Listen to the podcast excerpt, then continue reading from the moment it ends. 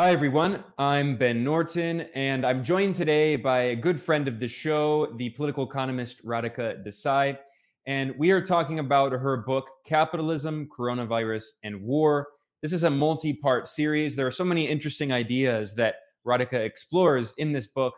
And today we're going to be talking about chapter four, which is on neoliberalism and its financializations. I want to remind everyone that you can follow along in the series and read Radhika's book for free. You can download it, and I'll put the link in the description below. And we're going to be going, we're actually going to do this in two parts. So, in the first part, we're going to be going through the history of the rise of neoliberalism, going to the modern era, the contemporary era. And in particular, I do want to ask about the issue of stagflation in the 1970s. What caused it? What are the lessons we can learn from it? And what are the similarities to today? Now, for people who don't know, stagflation refers to simultaneous economic stagnation and inflation. And today, there are economists who argue that we may see a similar period of stagflation like the stagflation of the 1970s. But Radhika, I want to begin before we talk about the parallels to today. I want to talk about the rise of neoliberalism in the 1970s and in particular in the 1980s you know, this is most well known in the figure of Margaret Thatcher, who became Prime Minister of Britain in 1979, and then Ronald Reagan became President of the United States in 1981. And you, in your book, point out that neoliberalism, the this the idea, which essentially is free market fundamentalism, this is not something that was born in the 1970s. You point out it, it existed, in fact, for many decades um, in particular represented really by the Austrian school of economics of people like um, Hayek and von Mises. And essentially, I mean, this, these free market fundamentalist ideas were fringe. They were completely fringe until the 1970s. And you point out that it was the crisis of stagflation in the 1970s that gave rise to this, this uh, to, to essentially the Austrian school of economics and eventually the monetarists and Milton Friedman becoming mainstream, this previously fringe idea, because essentially capitalism was in the mo- monopoly stage and there were two solutions. Further socialization of capital tur- uh, turn toward more social socialist policies or simply the free market fundamentalist era of neoliberalism removing all restrictions on capital. And that of course led to an ensuing financialization we're going to talk about today. So that's how you begin the chapter. Can you lay that out in further detail? Why you think neoliberalism did eventually reign supreme? What caused the stagflation of the 1970s? And what were the two paths that could have been taken? And why was the neoliberal path taken and not the more socialistic path? Um, Okay, so that's a lot of questions. And if I forget any one of them, please remind me. But uh, let's begin with uh, neoliberalism and its origins. So, um, as I understand it, and as I have discovered in writing not only this book, but many other things that I've written, in fact, going back to my MA thesis, which uh, was precisely about these neoliberals and the think tanks that they had created back in the mid 1980s. But leave that aside, I've been on this sort of, I've been sniffing at this trail for a very long time. So, to, to, to summarize what I've discovered over the decades, um, uh, basically, you have in the late 19 um, uh, uh, in the late 19th century, circa 1870, you have the emergence of something called neoclassical economics, and this is what's generally taught as you know. I mean, uh, if you go to to university today uh, uh, and you take economics, what you'll be taught in your undergraduate's economics degree, the mainstream economics, which is still predominantly taught, is some version of neoclassical economics. However, uh, even this neoclassical economics, when it emerged, it emerged in the work of three quite different uh, people. So apparently, what happened is that three different people, Stanley Jevons in England, Leon Walras in Switzerland, and uh, Carl Menger in Austria, they all independently came to rather similar conclusions. Now, I should add that we have talked about the emergence of neoclassical economics in these series before, but in the past, when we talked about it, we were talking about its emergence as a challenge to Marxism. So, you know, and, and to classical political economy. And what I said is that what happened by the late 19th century is that with the increasing presence of an increasingly organized working class, essentially even classical political economy of people like Ricardo could not be allowed to continue because they said dangerous things like all value comes from labor. So if all value comes from labor, then why is why are capitalists and landlords appropriating so much value becomes a natural question.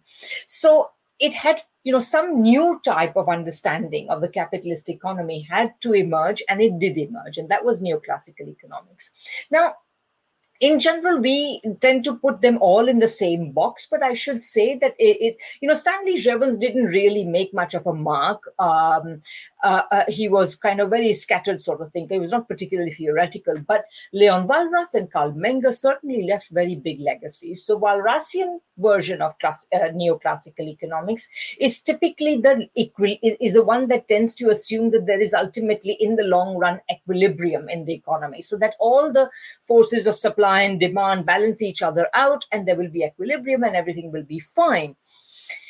The Austrians were in many ways much cleverer and I'll tell you why they were cleverer. Because if you insist that the capitalist economy naturally leads to equilibrium, and then you see that in reality it does not, there are regular crises, there are regular mismatches between supply and demand, for example, and other forms of uh, uh, uh, uh other problems in, in, in, in them, and equilibrium is not obtained, it is, or if it is obtained, it does not last for very long, etc., then then a critique emerges very quickly. But if you say instead that no, there is no guarantee of equilibrium, anything can happen, then in fact, the endorsement that you give to the capitalist economy is that much more secure. And that's the Austrians for you. So they do not leave hostages to fortune, like claims about equilibrium. They simply say that the uh, free market economy, which allows market forces their full play, which essentially means allowing those who have property to do, you know, what they want with their property and everything else can go to hell. Their claim is that that sort of economy, free market economy, is the best will give you the best outcomes you can expect even if you don't think they're very good the point is, you'll never get anything better. That's their argument. So, it's the so so these the, these forms of economics are born in the late 1870s but remember that although they very quickly get adopted and and, and start being taught in the early decades, they are still facing, you know, there are still enough people who are around who were schooled in classical political economy. There was the German historical school, which retained elements of classical political economy and so on. Um, and so there was there was a certain sort of resistance there.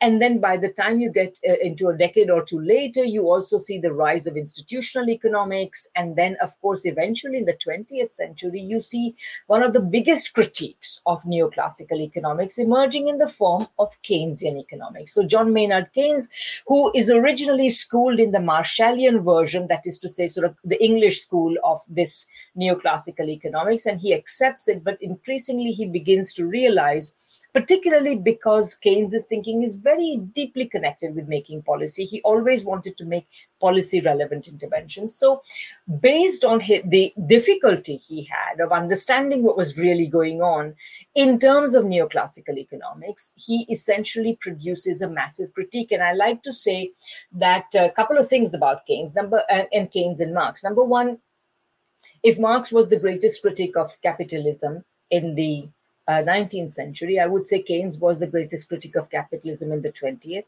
Secondly, that there's actually a lot in common. You know, there, unfortunately, we have a situation in which people who are Marxists want to show how radical they are by disdaining Keynes, and people who are Keynesians want to show, you know, how elite they are by disdaining Marx.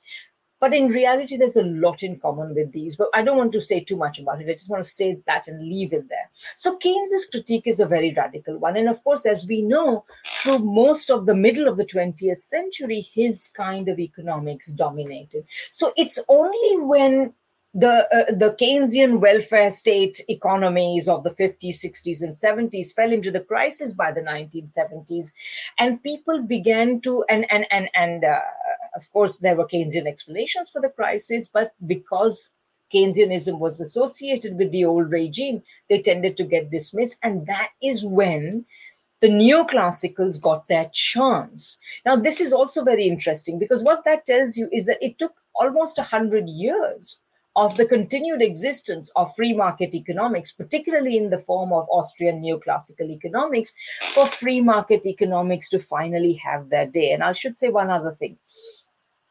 Um, you know, free market economics was always, uh, was throughout the post Second World War period, very embattled. And in one of the previous um, episodes, I'm sure we've talked about this fact that at the end of the Second World War, everyone thought that the world was going to, or most informed people thought that the world was going to take a radical lurch to the left. And we've discussed how, although the world did not become socialist, there was some truth to this expectation because uh, you know, communist countries were communist. In third world countries, they were distinctly left with leftist developmentalist programs. And the first world countries, the homelands of capitalism, had Keynesian welfare state uh, uh, uh, uh regimes in which basically uh, capitalism was heavily modified in a variety of ways through full employment policies, welfare states, etc., etc.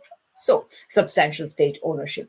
So, anyway, the point is that this expectation of uh, uh, uh, the hopes of many people and the fears of people like Hayek uh, uh that the end of the Second World War led Hayek to launch uh, what we know as the Mont Pelerin Society, essentially a, a society of people, you know, free market economists like himself, which uh, was funded by some small time industrialists and so on. And these guys, they ended up keeping the faith, sort of keeping the flame alive until the crisis of the Keynesian system. And when the crisis occurred, then these little think tanks that had been obscure little places, you know, hammering away and producing, a, a you know, what most people would have considered absurd ideas, suddenly began to get a hearing in the 1970s. And Mrs. Thatcher, in particular, was converted to the thinking thinking of Friedrich Hayek. Apparently, she used to take his Constitution of Liberty and slam it down in front of her civil servants and said, everybody's going to have to read this book, etc., etc.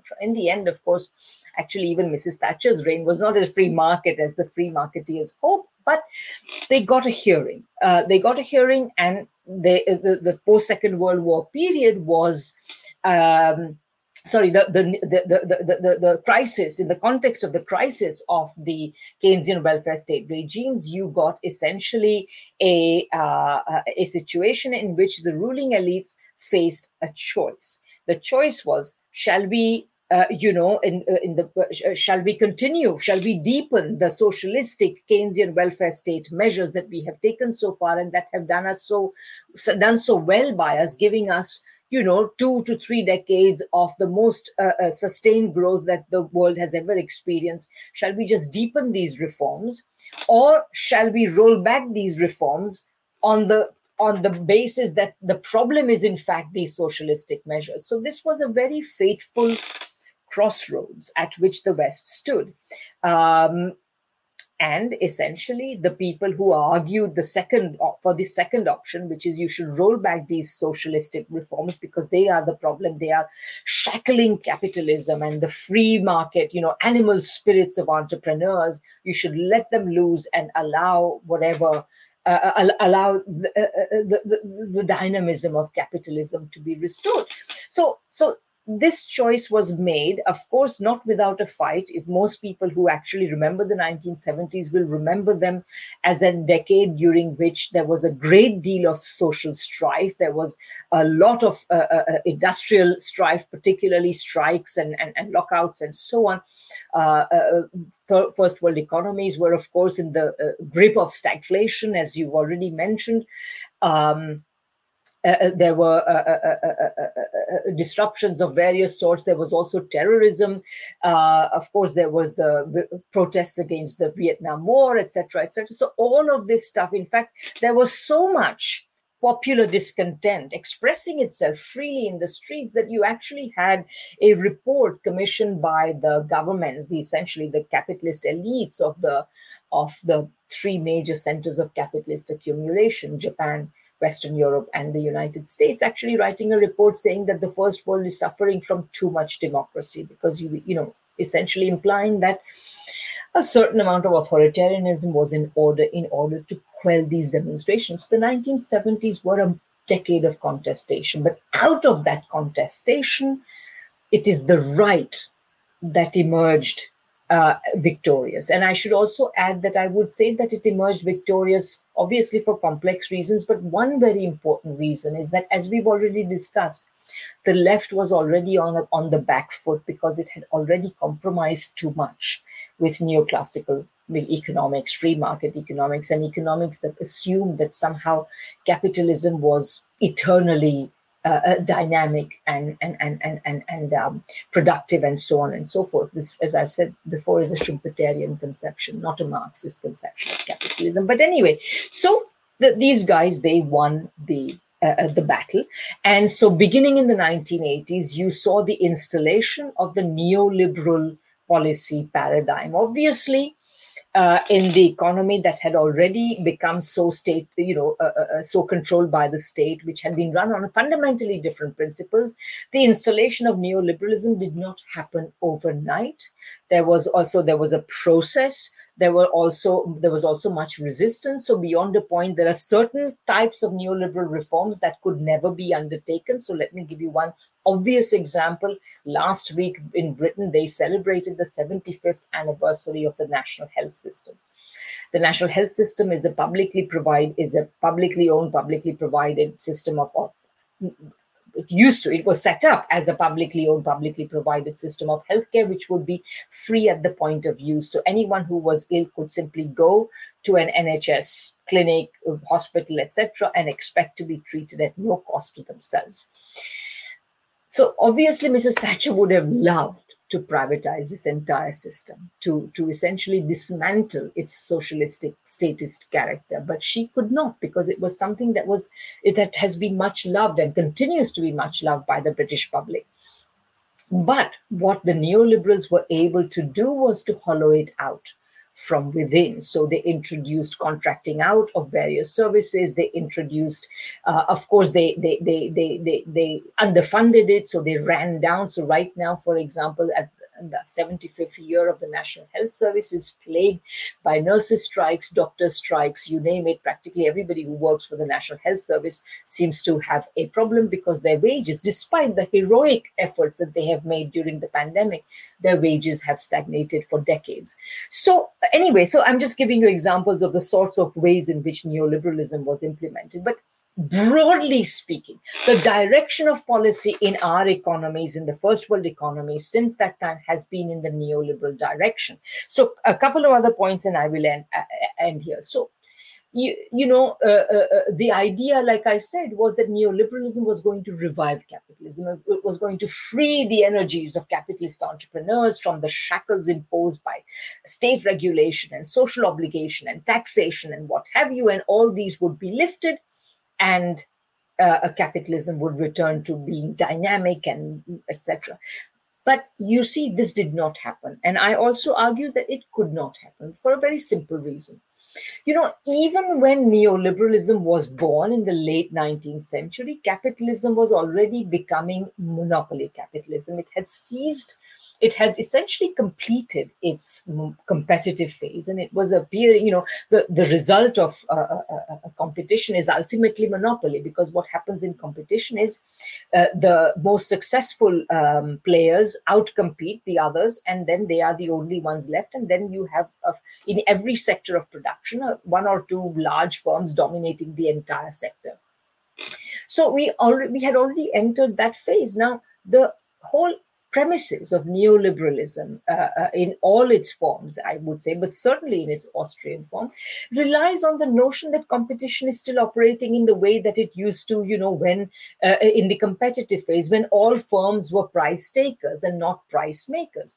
Now, yes if in if you had a competitive capitalism then there would have been more of a restoration of dynamism perhaps. But the fact of the matter is that you, we already had monopoly capitalism. To give more freedoms to monopoly capital in this fashion would have only led to uh, essentially to to to to, to uh, encouraging them not to display the virtues of vigorous competition, but the vices of senility. So essentially giving monopoly capital the freedoms that we have given them over the past four decades freedom from taxation, freedom from regulation, freedom from all sorts of uh, things like that, from state ownership, blah, blah, and so on. All of this has simply encouraged them not, not to invest and to return to a productive, you know, productive dynamism, but rather to actually increasingly financialize because uh, uh, uh, they you know they have no desire to invest. And there is a further one final reason which is that neoliberalism is very anti-labor. It restricts the right of labor it wants to roll back strong unions etc now when you are anti-labor what you do essentially is you create the conditions in which wages will stagnate.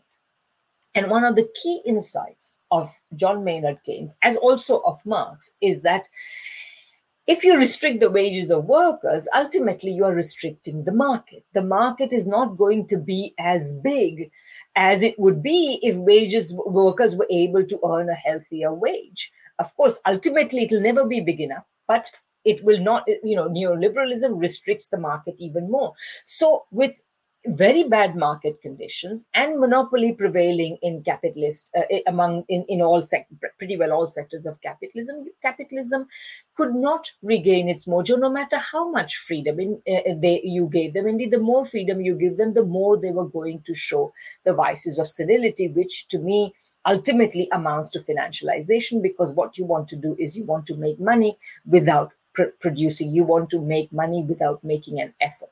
So for these so that's my story of you know where neoliberalism comes from uh, and why it failed to revive capitalist economies in the after these uh, uh, uh, the, the, the the onset of the stagflationist period. Yeah, I think that was a very great description in a nutshell of the rise of neoliberalism going back over 100 years. Now, Radhika, I want to talk more about the 70s and this moment of stagflation because in the book, you point out that growth rates were higher in the Keynesian era, which is also known as the golden era of capitalism, when there was much more state intervention in the economy. There were capital controls, there were currency controls, and there was much, much more robust growth in this period than in the neoliberal period. But you mentioned that in the 1970s, there was a crisis of the Keynesian system, which was stagflation, simultaneous inflation and stagnation. What do you think the main causes were of the stagflation in the 1970s? Sure. Uh, now, that's another really large question. So, once again, feel free to follow up. But let me begin by talking about why people were surprised uh, at the at the co, co uh, coincidence, the the simultaneous uh, appearance of inflation as well as stagnation. The reason for that is very simple because throughout the previous uh, many decades uh, of Keynesian macroeconomic management, it was sort of a rule of thumb that uh, you would have a trade off between uh, growth and so therefore uh, uh, between yeah bet, you when you had growth you would inevitably have a certain amount of inflation. And if you clamp down on inflation by by essentially pursuing restrictive fiscal and monetary policies uh, then you would essentially create a certain amount of stagnation. The thing about the post Second World War period is that, on the whole, these episodes of of need of need of inflation as well as stagnation were quite moderate. So you may have uh, a, a, certain amount of inflation, but it was considered manageable, and there was a far greater tolerance for inflation than there was. One of the features of neoliberalism, by the way, is the it's the installation of a very high degree of intolerance of inflation, and we can come back to that later on. But um, so so so the so, so, the general idea was that if you if you allow growth to happen you will inevitably get a bit of inflation growth and inflation go together and then if you clamp down on inflation you create disinflation you're going to have a little bit of stagnation but they tended to even out each other a bit but then what happened is you got inflation and stagnation together. This was not supposed to happen, and this is what caused the uh, uh, the, the, the, the surprise. Now, I would say that uh, the reasons why this crisis of stagflation occurred were actually many. So uh, maybe, you know, let's cast our mind back to one of the earlier episodes when we talked about how, you know, in critical understandings of capitalism, of which Marxism is in the in the forefront, but there are many other compatible critical understandings of capitalism. You can, uh, you know, these critical understandings have produced a complex understanding of capitalism, and in that, they people agree that there are actually many causes and mechanisms that create crisis in capitalism. And in this book, as in a couple of previous works, what I've tried to do is I've tried to systematize the causes of crisis which occur either because of the way in which the relations among capitalists are organized, namely through competition, or they occur because of the exploitative relation between capital and labor, uh, or capital and all forms of producers, whether they are actually wage labor or sometimes even independent producers. But so these mechanisms, two mechanisms, one vertical, one horizontal, create crisis in practically every realm involving capitalist production every given capital so there are many possible sources of crisis what's more any individual crisis will likely have a complex combination of many crisis mechanisms working at the same time. So that's the crisis of the 1970s was no different. The crisis of the 1970s, uh, according to the uh, explanation that I favor, uh, which uh, is, uh, uh, you know, basically argues that um, essentially we had a crisis of the 1970s because uh, the expansion of productive power after the Second World War reached the limit of existing demand. Now, both point, points are important. So, on the one hand, of course, the golden age was a very expansive phase of, of growth, where producers uh, uh, uh in you know all the three main centers of capitalist production, of course, expanded their productive capacity, um, and but at the same time, this remained in an underlying fashion a capitalist economy.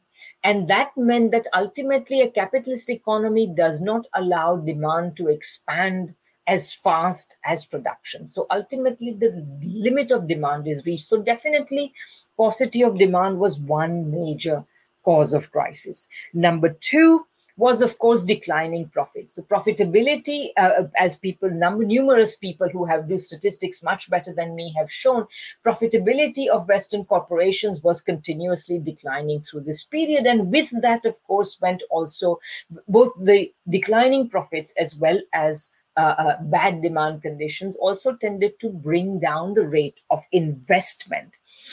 There are other uh, uh issues as well. So there is, of course. Um, the whole issue, which has been made uh, uh, uh, prominent by the writings of Robert Gordon, who is an American economist, and he argues that essentially the innovations that powered growth were more or less kind of exhausted by the around 19 by the early 1970s so thereafter it's not that innovations have stopped but they have not been quite as great as you know as uh, and as gro- as conducive to growth as in the past. So there has been also a slowdown of technological innovation. Uh, furthermore of course uh, you know people would say well if demand was saturated and there was not enough demand. Where did the inflation come from? Well this is another fundamental misunderstanding and it arises from the way in which capitalist economies in particular manage inflation or let's say conduct monetary policy. What do I mean by that? Well, in a capitalist economy, essentially, you know, people say that inflation is uh, uh, uh, um, too much money chasing too few goods. And so, typically, what the capitalist uh, monetary policy maker does is he says there's too much money. And he says we're going to essentially reduce the amount of money available to people. So that includes not just restricting money supply, but it also includes essentially creating such a level of unemployment, such a level of uh, restrictive monetary policy, so high interest rates and so on, so as to induce a recession. And so instead of actually tackling the demand problem, you actually create a recession, which then essentially reduces demand because if so enough people are unemployed, if enough people are not getting enough wages, then of course demand is going to fall. And so they essentially impose a, a, a, recession or contraction on the economy in order to deal with inflation. Uh, the economist, the American economist Robert Solow, called this practice. Uh, equi- said that this practice was equivalent to, to to burning a house to roast a pig. I mean, you'll get a roasted pig at the end of it, but you've burned down your whole house. All you had to do was turn on your oven. But the problem is the capitalist economies cannot turn on the oven because the equivalent of that would be to actually tackle the other side of the of the problem, which is to say, okay, why is too much money chasing too few goods? Why are there too few goods? Why should not we uh, encourage either, you know, regulate so that capital private capitalists produce enough goods or if private capitalists won't do that the state can step in and supply the goods whether it is food or housing or transportation or whatever it is that is increasing in price. So but of course to start doing that would be to challenge the very fundamentals of a capitalist economy which is that the private sector just by acting on its own devices will provide all of us with what we need. They don't aim to provide us what we need, but inadvertently, uh, this is the capitalist view, inadvertently they will provide you with what we need, and that's the holy grail of capitalism. You cannot disturb it, etc. So, anyway, this way of dealing with inflation eventually meant that Paul Volcker induced a massive recession, both on, you know, when he increased interest rates in order to tackle inflation in the United States so in that sense money and monetary policy was a problem. But it was also the case that the inflation was in fact not necessarily coming from uh, you know uh, uh, uh, was the causes of inflation were not confined to the first world countries. A part of the inflation was also coming from the fact that third world countries were increasingly in a position to demand better prices for their products because they had been through a couple of decades of development and that in itself should not have been a bad thing because at the end of the day, you know, what is the purpose of development? It is to make wages higher because that's what you want. You know, this idea that you get development by reducing wages is bonkers. You you want to have you the whole the whole purpose of development is to increase wages, um, and similarly, it is also to increase the prices that can be earned by small producers, whether they are peasants in the third world or or or or, or, or are small small business people elsewhere, there or elsewhere. So there is also that that the, the, there was the, there is this whole point that essentially the imperial power of the first world countries to compel third world countries to sell the products of their labor cheaply on world markets was declining. And that should have been also taken into account but they they did not. So in all of these ways um, it was a complex crisis uh, crisis of profitability crisis of demand crisis of the of imperialism crisis of essentially you know uh, uh, uh, uh management of money etc etc so in all of these ways there was a crisis. The instead of tackling the complex crisis in a complex way, there was essentially a one size fits all policy, neoliberalism. What does neoliberalism say? You must reduce government spending, you must reduce the power of labor, you must reduce state ownership, you must reduce uh, uh, welfare, uh, uh social expenditure of all sorts, you must uh, uh, restrict, you must decrease taxes, particularly on the rich, because if you decrease taxes on the rich, then they are going to invest and create jobs for everybody. This is the these are the fictions. But this sort of one size fits all policy was one one after another adopted in various western capitals and in the context of the debt crisis which was created by paul volcker and his interest rate increases uh, uh, the debt crisis of the third world which meant the third world countries went to the imf and the world bank in order to borrow money because they suddenly needed vast quantities of money in order to continue repaying their debts and retain their credit. Uh, by the way, um, Fidel Castro told them to repudiate their debts. They were odious debts, but they did not have the political will to do so.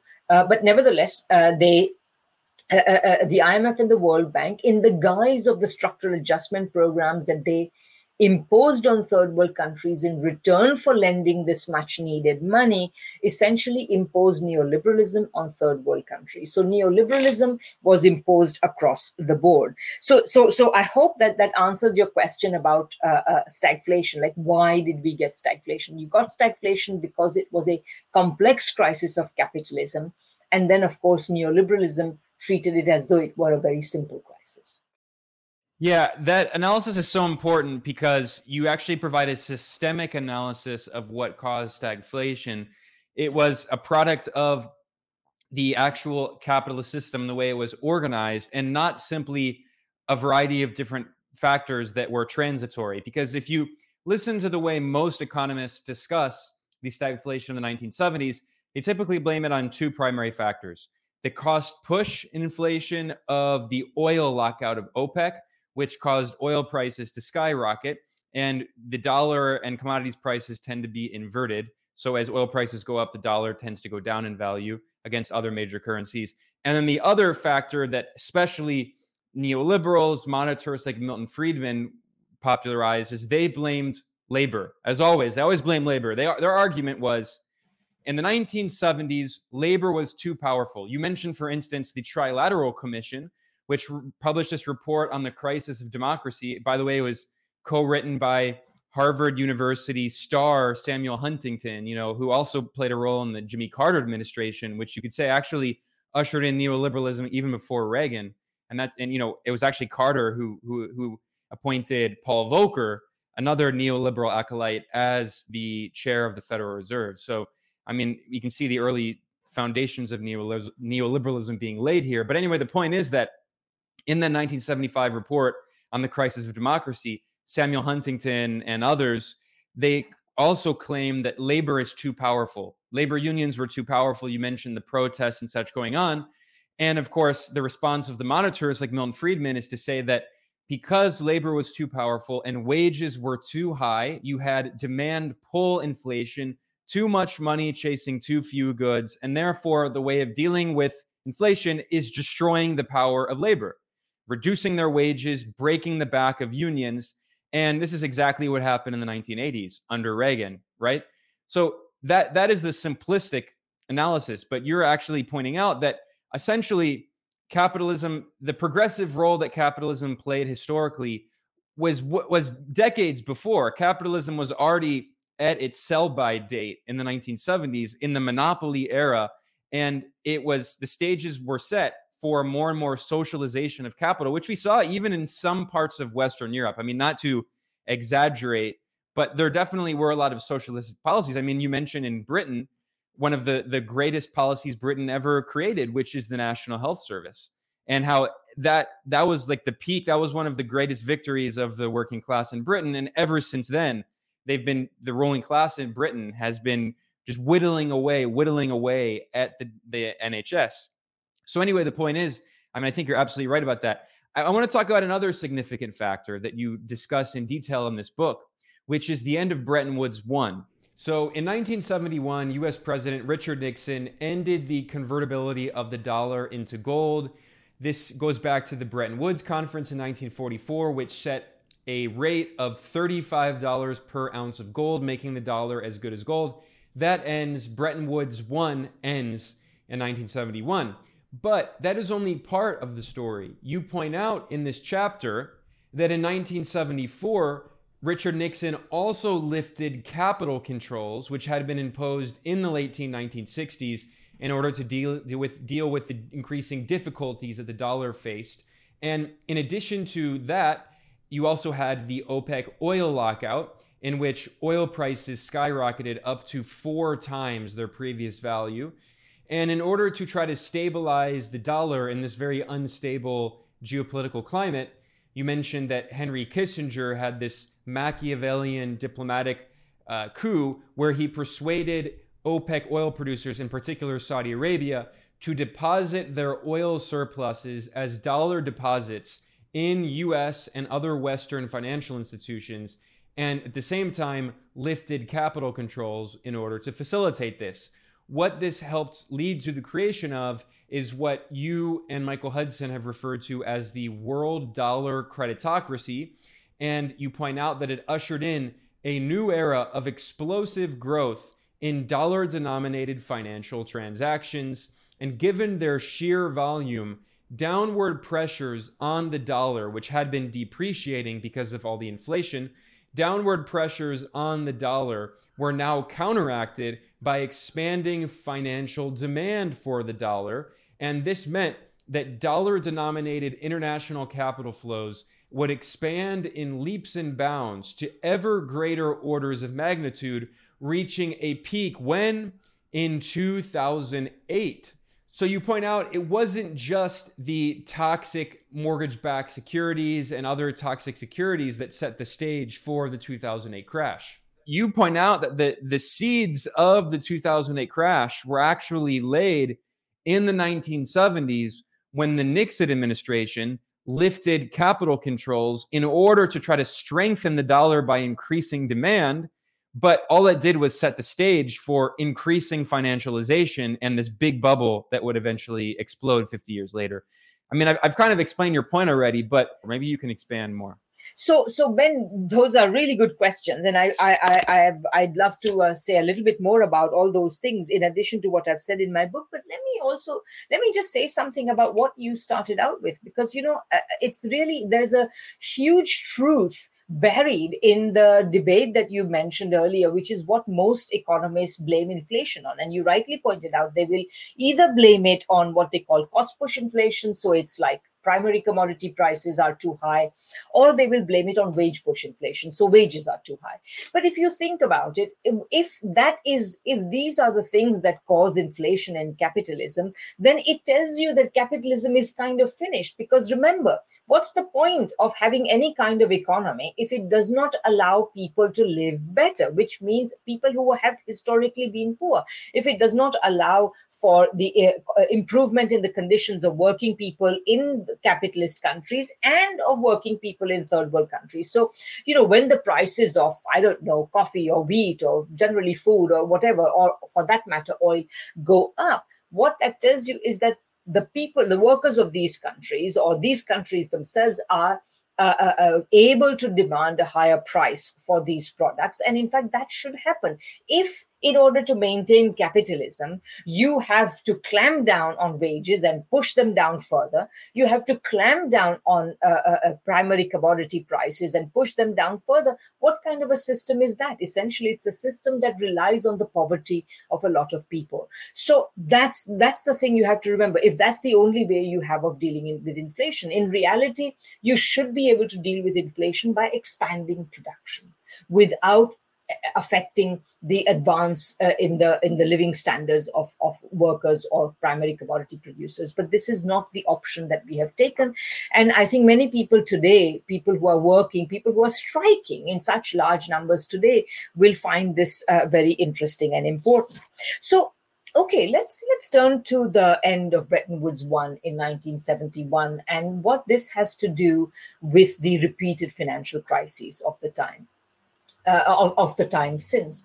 Uh, it's really important to remember that actually, in the period of uh, between the end of the Second World War and the 1970s, you this was you know this period of the Keynesian welfare states in first world countries and what I call the social the period when socialistic measures enabled the golden age of growth uh, uh, for these countries. In this period, one of the key uh, policies, uh, uh, one of the key institutional features of this period was the widespread adoption of capital controls, which meant that capital, while capital could flow across borders, governments monitored these flows and they did not permit most flows of capital across borders. Capital markets were national. Uh, this uh, situation was uh, uh, nicknamed or was labeled financial repression by those people who thought that this was a bad thing. But for the world as a whole, this was a great thing because it allowed um, governments to manage economies with a view to full employment, to productive dynamism, etc., uh, and also to things like rising wages, to broad-based prosperity, etc., without having to worry about the effect of that on the exchange rate, etc. They allowed people to ma- uh, to manage the internal economy without uh, worrying about the effects of this on the external economy and so on, which meant that that essentially governments had a lot of policy autonomy. So this era of financial repression uh, enabled vast growth, and it also was an era in which, thanks to the to the restriction on capital flowing unrestricted across borders, it was also an era of great financial stability. There were hardly any financial crises, currency crises, banking crises of the sort that we have become so used to in the last many decades. So now, what I do in this book, as well as in my previous book, Geopolitical Economy, and in various other writings, including the one you mentioned that I wrote with Michael Hudson called Beyond the Dollar Creditocracy, in a whole bunch of these writings, what I've tried to do is I've tried to show that um, the financialization that we have witnessed in the neoliberal era, which is essentially an, a great expansion of financial activity, uh, essentially increasing indebtedness on the one hand and increasing speculation in asset markets, which seem to go up no matter how badly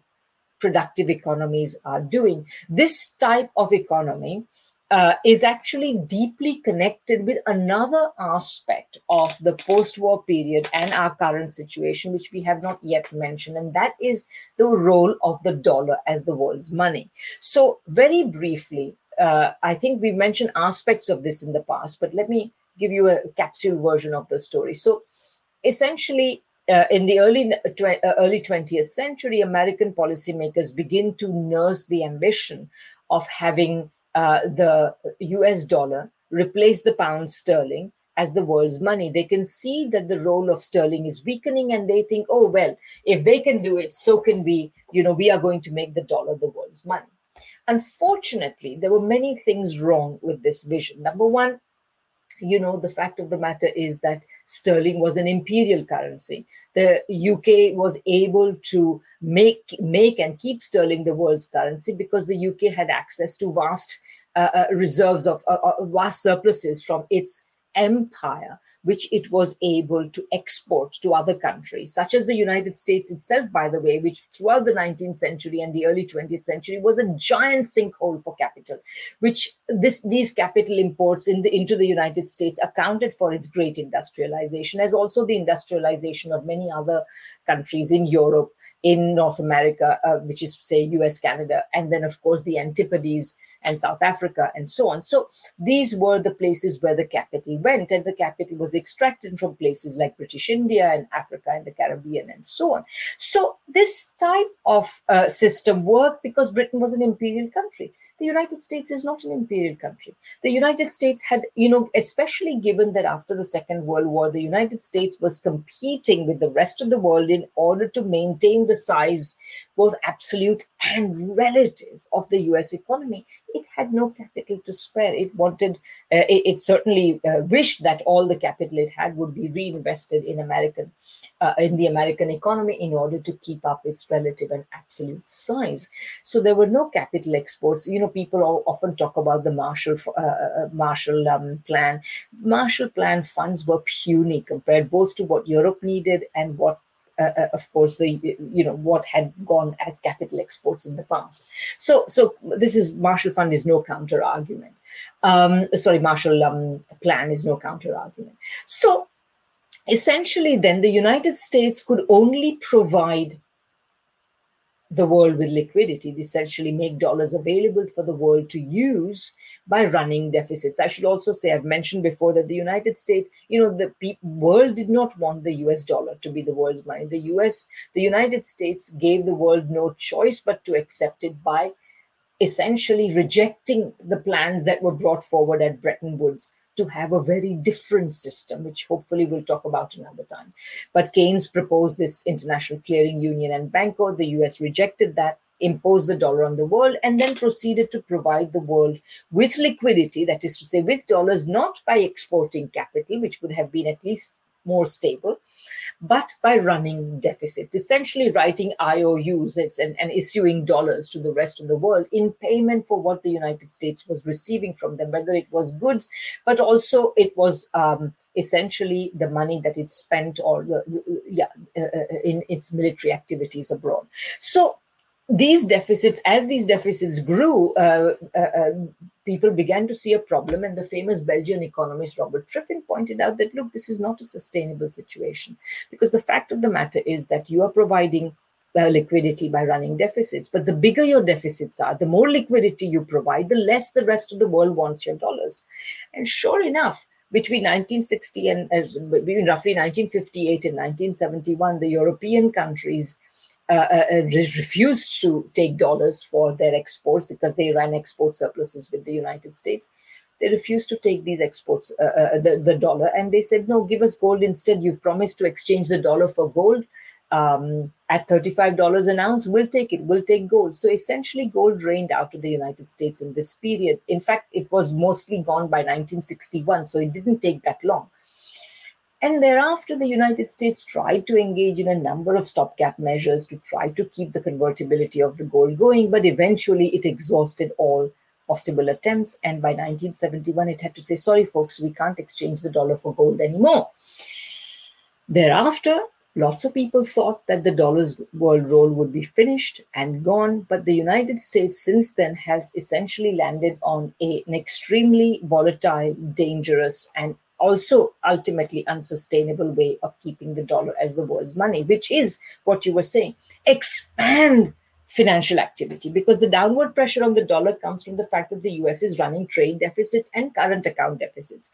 But if you expand financial um, transactions, then the world, you essentially give not so much the world, but at least the rich people and institutions of the world a reason to hold dollars. Because what you're saying is that you can, you know, we may not have much to export to you, but if you invest, if you hold dollars and invest them in our financial system, then you will make money through financial transactions, either by lending or through speculation. So essentially, the United States opens a kind of vast casino, uh, a sort of a casino come uh, loan shark business. Essentially. And that's the way in which the United States, by essentially counteracting the effect of the Triffin dilemma by expanding world demand for dollars in the form of uh, uh, uh in the form of financial activity, the U.S. has counteracted uh, the Triffin dilemma. So this has meant ever expanding financial activity. So beginning in the 1970s, financial activity has expanded. There's a graph in the book that you can see, but financial activity has expanded constantly. Uh, uh, you know, and and each expansion has ended badly, creating a crisis for the world. So, the initial expansion, which basically involved um, accepting uh, uh, you know, as you know, in the uh, accept, accepting petrodollars and then uh, uh, lending these petrodollars to the third world, essentially uh, creating a vast expansion of bank lending to third world and some even communist governments at the time.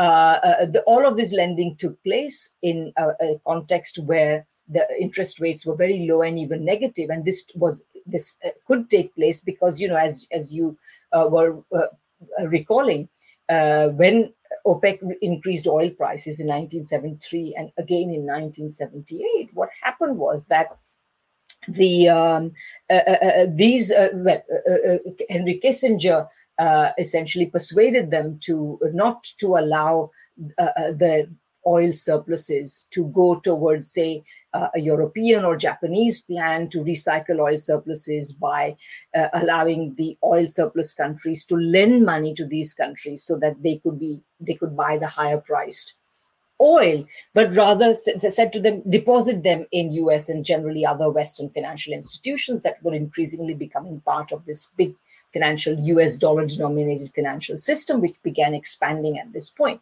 So these banks suddenly began getting vast quantities of deposits. Well, if you're a bank, you may think that you know having vast quantities of deposit is a great thing, but you've got a big worry.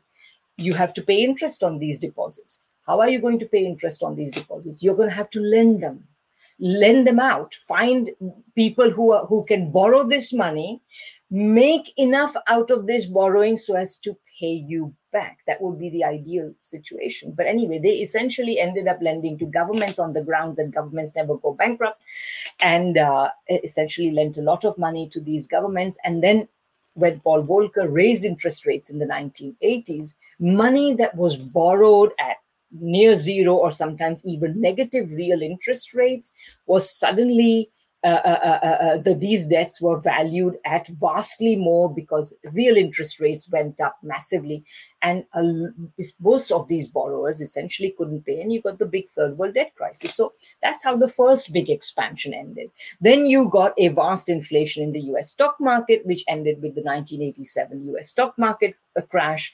Then you got the uh, various, uh, you know, money started flowing out of the United States, looking for opportunities for profit making elsewhere. So you got currency and banking crises in Mexico, the so-called tequila crisis, and in Russia, and even in places like Sweden, and in the early 90s in Britain, in other advanced industrial countries, you began to get these crises. Then the culmination of all that was the big, giant East Asian financial crisis. After that, you got the dot com bubble because money then flowed into the US stock market, particularly in the in the tech stocks. That came crashing in, uh, uh, 2000. Then you got the buildup of the massive housing and credit bubbles that burst in 2008. And of course, now we are sitting on post 2008 on a giant everything bubble. So anyway that's the that's the general story. But the, what i also point out is that there were two key moves that were made by the united states to create the condition for this. The first move was that the united states lifted capital controls in order that all these petrodollars could start being recycled uh, in the 1970s via US and affiliated uh, banks, uh, uh which accepted uh, these petrodollars as deposits and started lending so freely around the world. So, lifting of capital controls was the first thing. And the second thing was the Volcker shock. So, lifting of capital controls essentially certainly opened the way for money to flow into the US uh, dollar denominated financial system. And in the 1990s, of course, the US tried to persuade a whole lot of other countries to lift capital controls as well. And they, of course, that meant that they became vulnerable to these crises as well. And the second thing was to uh, was the Volcker shock because what happened along with the Volcker shock is that a very fundamental principle of banking and of generally credit relations, of debt and credit relations, which is that debtor and creditor are co responsible for a bad loan. I mean, if things go well, nobody worries about it. Money is borrowed, money is repaid, everybody's happy.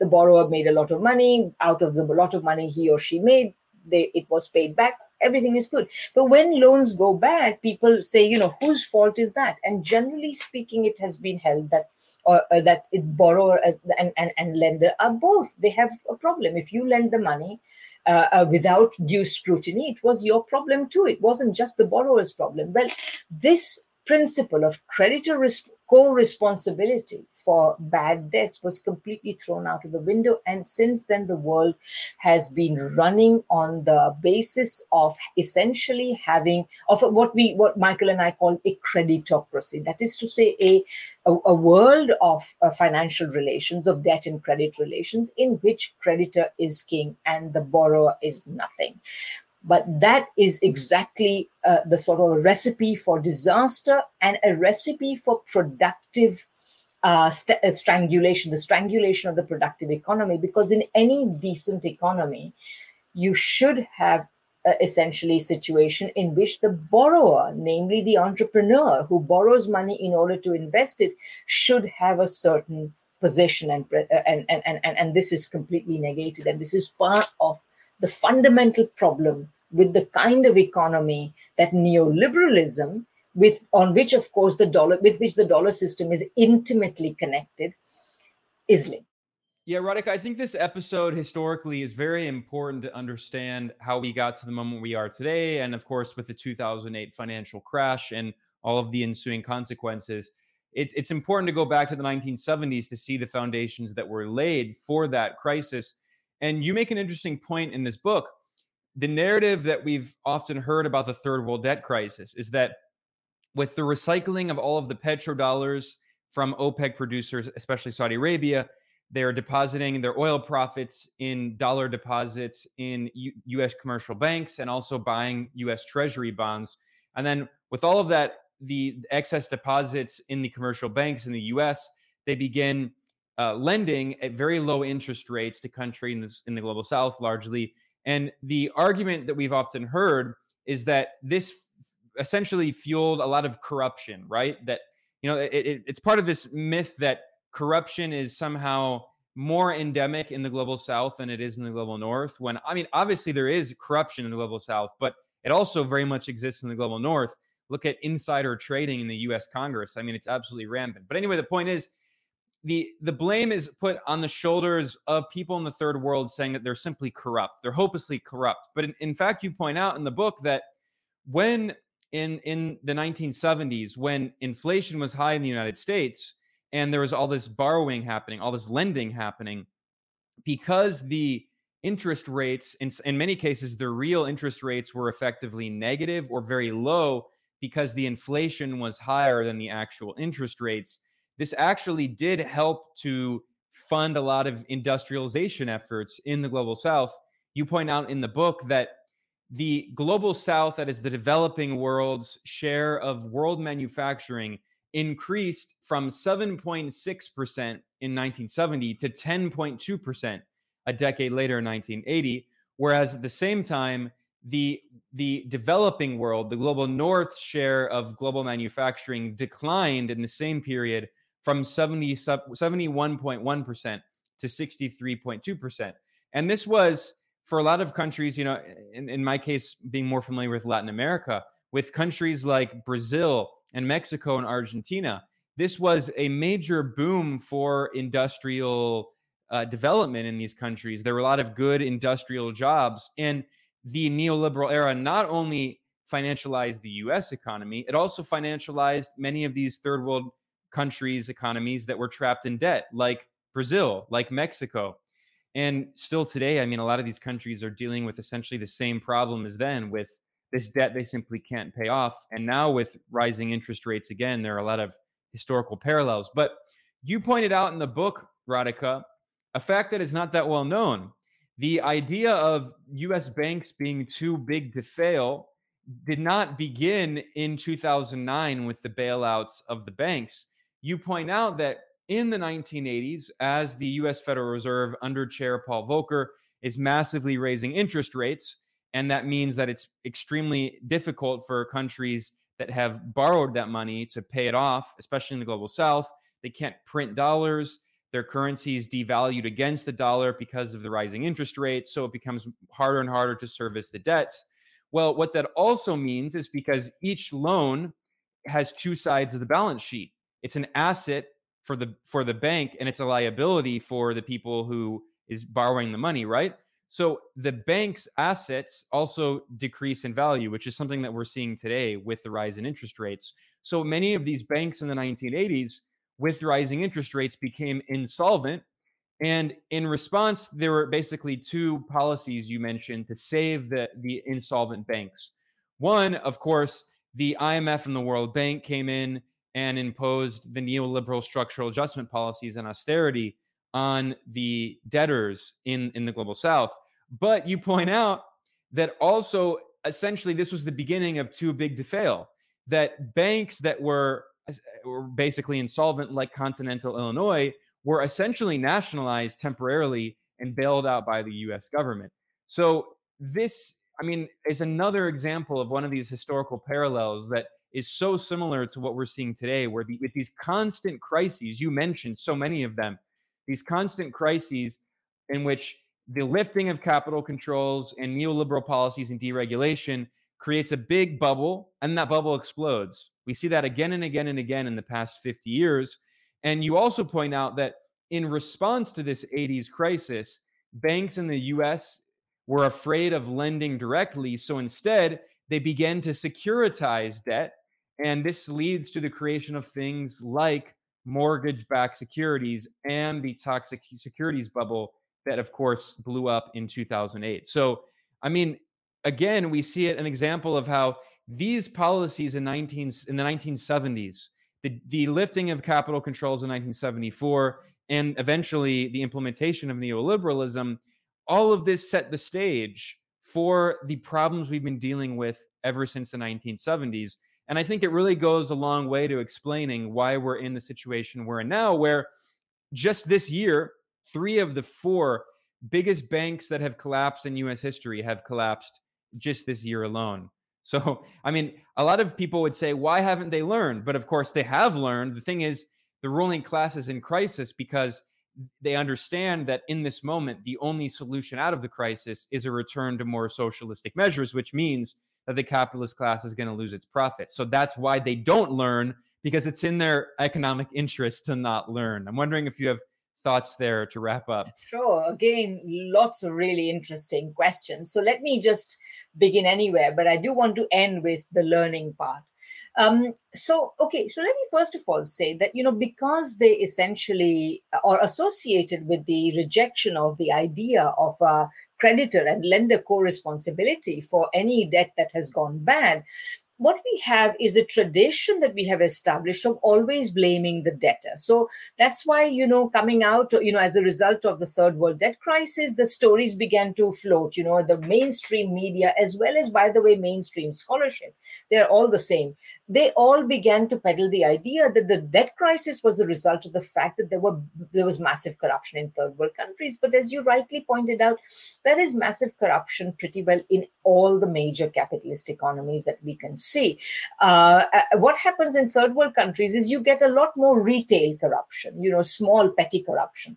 But in every major capitalist country, third world as well as first world, what you invariably have is grand corruption, grand larceny, massive corruption. So millions and billions of dollars changing hands through insider trading, uh, through uh, uh, uh you know using uh, uh, through through through, through uh, taking advantage of your uh, official position. So you know how many presidents, prime ministers, ministers, etc., go on after the end of their term in office to take very lucrative positions in uh, uh, uh, big corporations and so on. This is a form of corruption because it takes, it's not quite quid pro quo in the sense that, you know, you give me this and I give you that, but it is as good as that because that's the expectation. So there is corruption everywhere uh, in the capitalist world in particular. Socialist c- countries we can talk about separately where there may be corruption, but it signifies something very different. Uh, but anyway, so there is, of course, corruption, but uh, this is really, it had less to do. The fact of the matter is that in the 1970s, first world banks were desperate to lend. They were touting their loans. There's a wonderfully funny book called In Banks We Trust by Penny Lernoux, which was talking about how lending within the first world well lending generally in the 1970s took you know essentially took the form of boozy lunches in which people would write loan contracts on table napkins you know that's the kind of uh, uh, uh, uh you know carelessness with which lending was done because quite frankly you had to lend to somebody who could vaguely promise you to return you know some sort of return because otherwise you had no means of paying interest on all these deposits that you had taken so the real issue is you know people say oh these poor third world countries need our lending no you need to lend your money to them in the first place. Why? Because since the 1970s, one of the things that I forgot to mention earlier uh, well, I did mention earlier, neoliberalism never resolved the problem of growth and dynamism. Throughout the neoliberal period, you have had lower and ever lower rates of growth and ever lower rates of investment. In this context, if you want to lend, then you can't lend to first world businesses. So you are going to have to find other uh, people to lend with. And the prime borrowers have been third world governments, third world corporations, and also, of course, household debt and uh, and so on. So anyway the point is that you always blame the debtor but in reality the uh, the creditor is also uh, uh, has been desperate to lend and you have had the united states and its dollar system and its neoliberalism and financialization have created a world of loan touts. How many unemployed friends do you do we all have who have been sent applications for credit cards. Please apply, and we will give you a credit card. So this is the kind of thing where this is where we've we've come to. Okay, so that's the first point. You uh, also pointed out that. Um, the the the too big to fail uh, issue. Yes absolutely. The the the first time that the expression too big to fail was used was in relation to continental illinois. Continental illinois was one of the banks that was endangered by the third world debt crisis. But as i said the imf and the world bank acting as bailiffs for the dollar denominated uh, financial system essentially uh, uh, uh, created a situation in which the creditors who were part of the problem would be bailed out and the burden of return of repaying the debt would be placed on third world governments who, of course, uh, essentially had to then create the conditions in which third world producers were working harder and harder to export more and more. And of course, all third world countries produce like products. So all of them are exporting this more or less the same things together, whether it's coffee or cotton or cocoa or silk or what have you. And naturally, they are flooding the markets with this. The prices are falling, so they have to work harder and harder to make the same amount of money. I mean, it was tragic what has what happened to third world countries countries, but all of this was very breezily put down to corruption. Anyway, Continental Illinois got bailed out. Uh, and this was the first time too big to fail was used.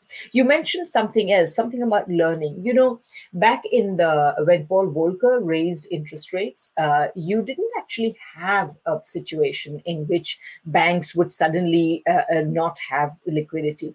Uh, because they you see right now the, the problem with svb and other such banks occurred because their assets which they are now required to keep thanks to post 2008 legislation which has which was aimed at increasing the resilience of the banking system they are required to keep x amount of treasuries, uh, you know, essentially US government debt as part of their assets, uh, and essentially they they uh, uh, uh they have invested in these and they invested in these long dated treasuries. Assuming that the interest rates would remain remain low and therefore these bonds would retain their value. But then, as inflation returned, and we'll talk later about why inflation has returned this time, but as inflation returned and the Federal Reserve did the only thing that it permits itself to do, which is start jacking up interest rates, these uh, securities became useless and as a consequence the bank went bust but back in the 1980s banks primarily well banks first of all did not go bust because apart from continental illinois they were all you know they, they, they were all not they didn't have to be bailed out by governments because essentially the imposition of the principle of debt of responsibility ensured that third world governments continued to pay back their loans. And in the end, they have ended up paying vastly, many times the money they borrowed, which they had borrowed in a low interest rate environment and they're now repaying in a very high interest rate environment. So the banks didn't go bust, but you are absolutely right about securitization. So, you know, we have this expression in English once bitten, twice shy. So the banks realized that if they when in the future having you know been rattled if not you know, destroyed by the experience of the third world debt crisis, in which, yes, if the IMF, the World Bank, the US, and other first world governments had not acted in order to impose the principle of debtor responsibility, these banks would have gone bust. But they didn't go bust. They were saved, but they said, okay, we got saved, but now we'll not get back into that situation again. So what did they do? They essentially changed their lending practices. So the old lending practice was the bank would lend you money and therefore the loan would remain on the bank's books that you have lent, you know, uh, X country so much money and this will be paid back over time and so on and so forth. And if it didn't, wasn't paid back over time, the bank was immediately in trouble. So now, in order to avoid that, you know, if it was big enough, you know, the old expression that if you owe a bank hundred bucks and you can't pay, you are in trouble. But if you owe a bank a million dollars, or maybe these days a billion dollars, and you can't pay, the bank is in trouble. So the banks knew that. So they said, okay, we are now no longer lending uh, with loans that sit on our books. What we are going to do is we're going to float bonds. So essentially, what they do for every lender is they securitize the loan. So imagine a lender wants to borrow a thousand dollars. So you say, okay, we are going to float, you know, a uh, hundred bonds of ten dollars each, and we'll, you know, we will buy a few of them, but we will also offer it to the rest of the public, and then they will buy. You know, I'm, you know, we, we hope that they will buy them. So that's how a, uh, and of course, once you put out that loan, you may ha- have a certain rate of interest tied to it, but the value of the bond may go up and down. If people think you are a great prospect, they will buy the bond for uh, much more than uh, you are offering them for, and that will bring down the interest rate, you effective interest rate you have to pay. And if they don't like it, they may increase the interest rate you have to pay. But whatever. The point about securitization is that you don't have to sit on a loan. You don't have to keep a loan until maturity if you feel that this lender to whom you have lent through through these means through bonds is not looking very good tomorrow, you can sell the bond. At least that's the idea. The problem is that uh, so this idea is that you know you are going to reduce the risk to which you are exposed. But first of all, the moment any problem actually appears with any lender, everybody knows about it. In most cases, people know about it. So in fact, at that point, everybody is trying to sell their securities relating to that borrower in that case, suddenly the market freezes up and you actually can't sell it to anybody without incurring a big loss, without taking much less for your bond than you had been willing to pay. So, this idea that somehow bonds are safer is itself problematic, except in very, very limited circumstances where the market for that bond is still liquid. You know something about this problem that other people don't, etc. That's why insider information is so important.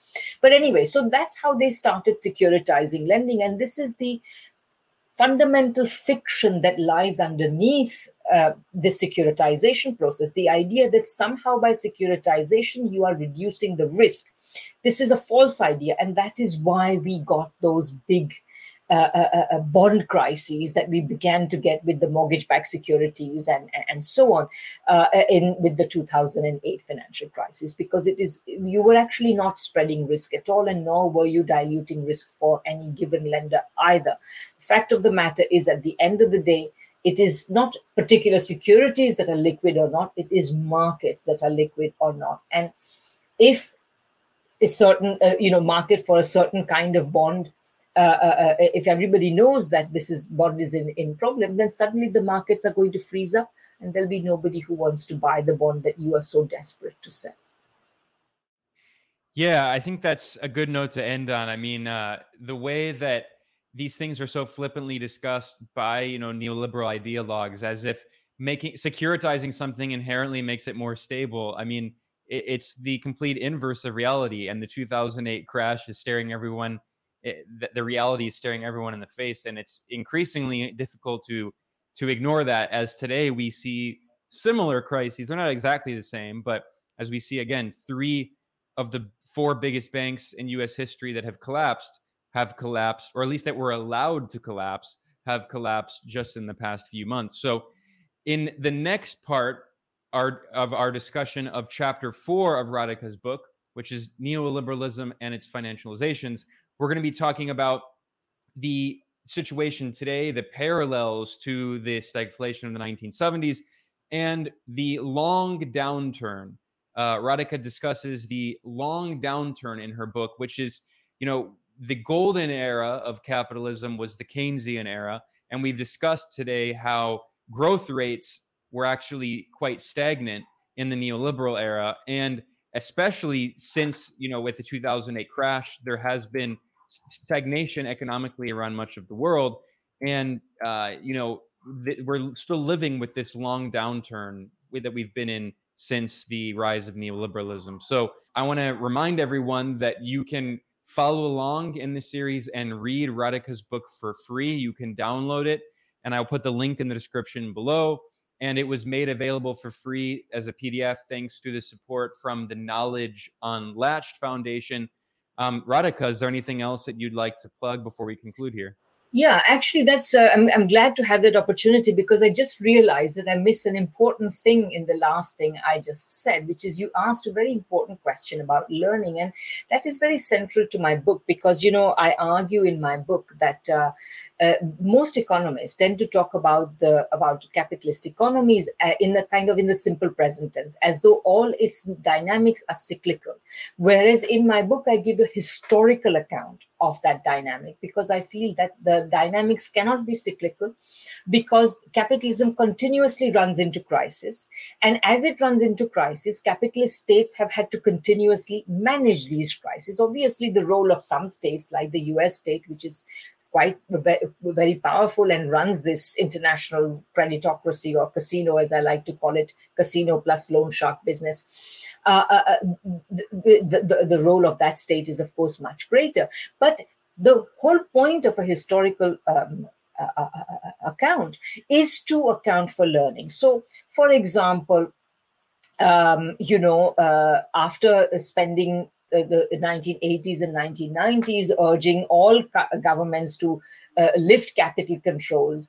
The very heavy incidents, uh, the, uh, the IMF and the World Bank spent the 1980s and 90s asking everybody to lift capital controls, but the heavy cost of financial crisis after that did have an effect on the World Bank and the IMF, particularly because the record of their own interventions in these crises led many countries to conclude that these were essentially outfits that worked in the interests of first world countries. So this was a correct conclusion, and they IMF and the World Bank could see that many third world governments were withdrawing from it. Its loan portfolios were shrinking. So they did, in fact, uh, uh, end up admitting that yes, a certain amount of capital account management would be allowed. So that's an instance of learning. And in the present case, in the case of the securitization, etc., that we were talking about, and in the generally in the case of the banking sector of the United States, you can say that you know one of the things that happened at the end of the 2008 financial crisis when it occurred people did, you know, no matter how much Alan Greenspan tried to dissimulate before various uh, uh, uh, uh, uh agencies, including Senate banking committees and so on. Oh, I, I, was so surprised. I thought markets worked really well. I was wrong, etc. But in reality, at the end of the day, there was a certain amount of regulation. And one very big piece of regulation was the Dodd Frank bill. And what the Dodd Frank bill tried to do is it tried to make the banking system more resilient, uh, and by and it did that by saying, you know, you must have X amount of high quality debt. Uh, in your possession as your asset is so that you know you should have uh, uh, uh yeah you should have whole bonds uh, high high quality corporate bonds or government bonds and so on in order to uh, pass various regular stress tests and essentially to pass muster as a viable bank. So these banks ended up keeping a lot of uh, uh, uh government bonds in their portfolios. And so the financial system and the financial regulators had learned one thing, which is that the banks should be made more resilient. But now they will have to learn another thing, which is that so called high quality assets may not actually be so high quality if circumstances change. In this case, uh, inflation returned to the United States in a big way. Federal Reserve started raising interest rates, and therefore the prices of bonds that were bought in an era of low interest rates started um, plummeting and therefore essentially making the yields much higher.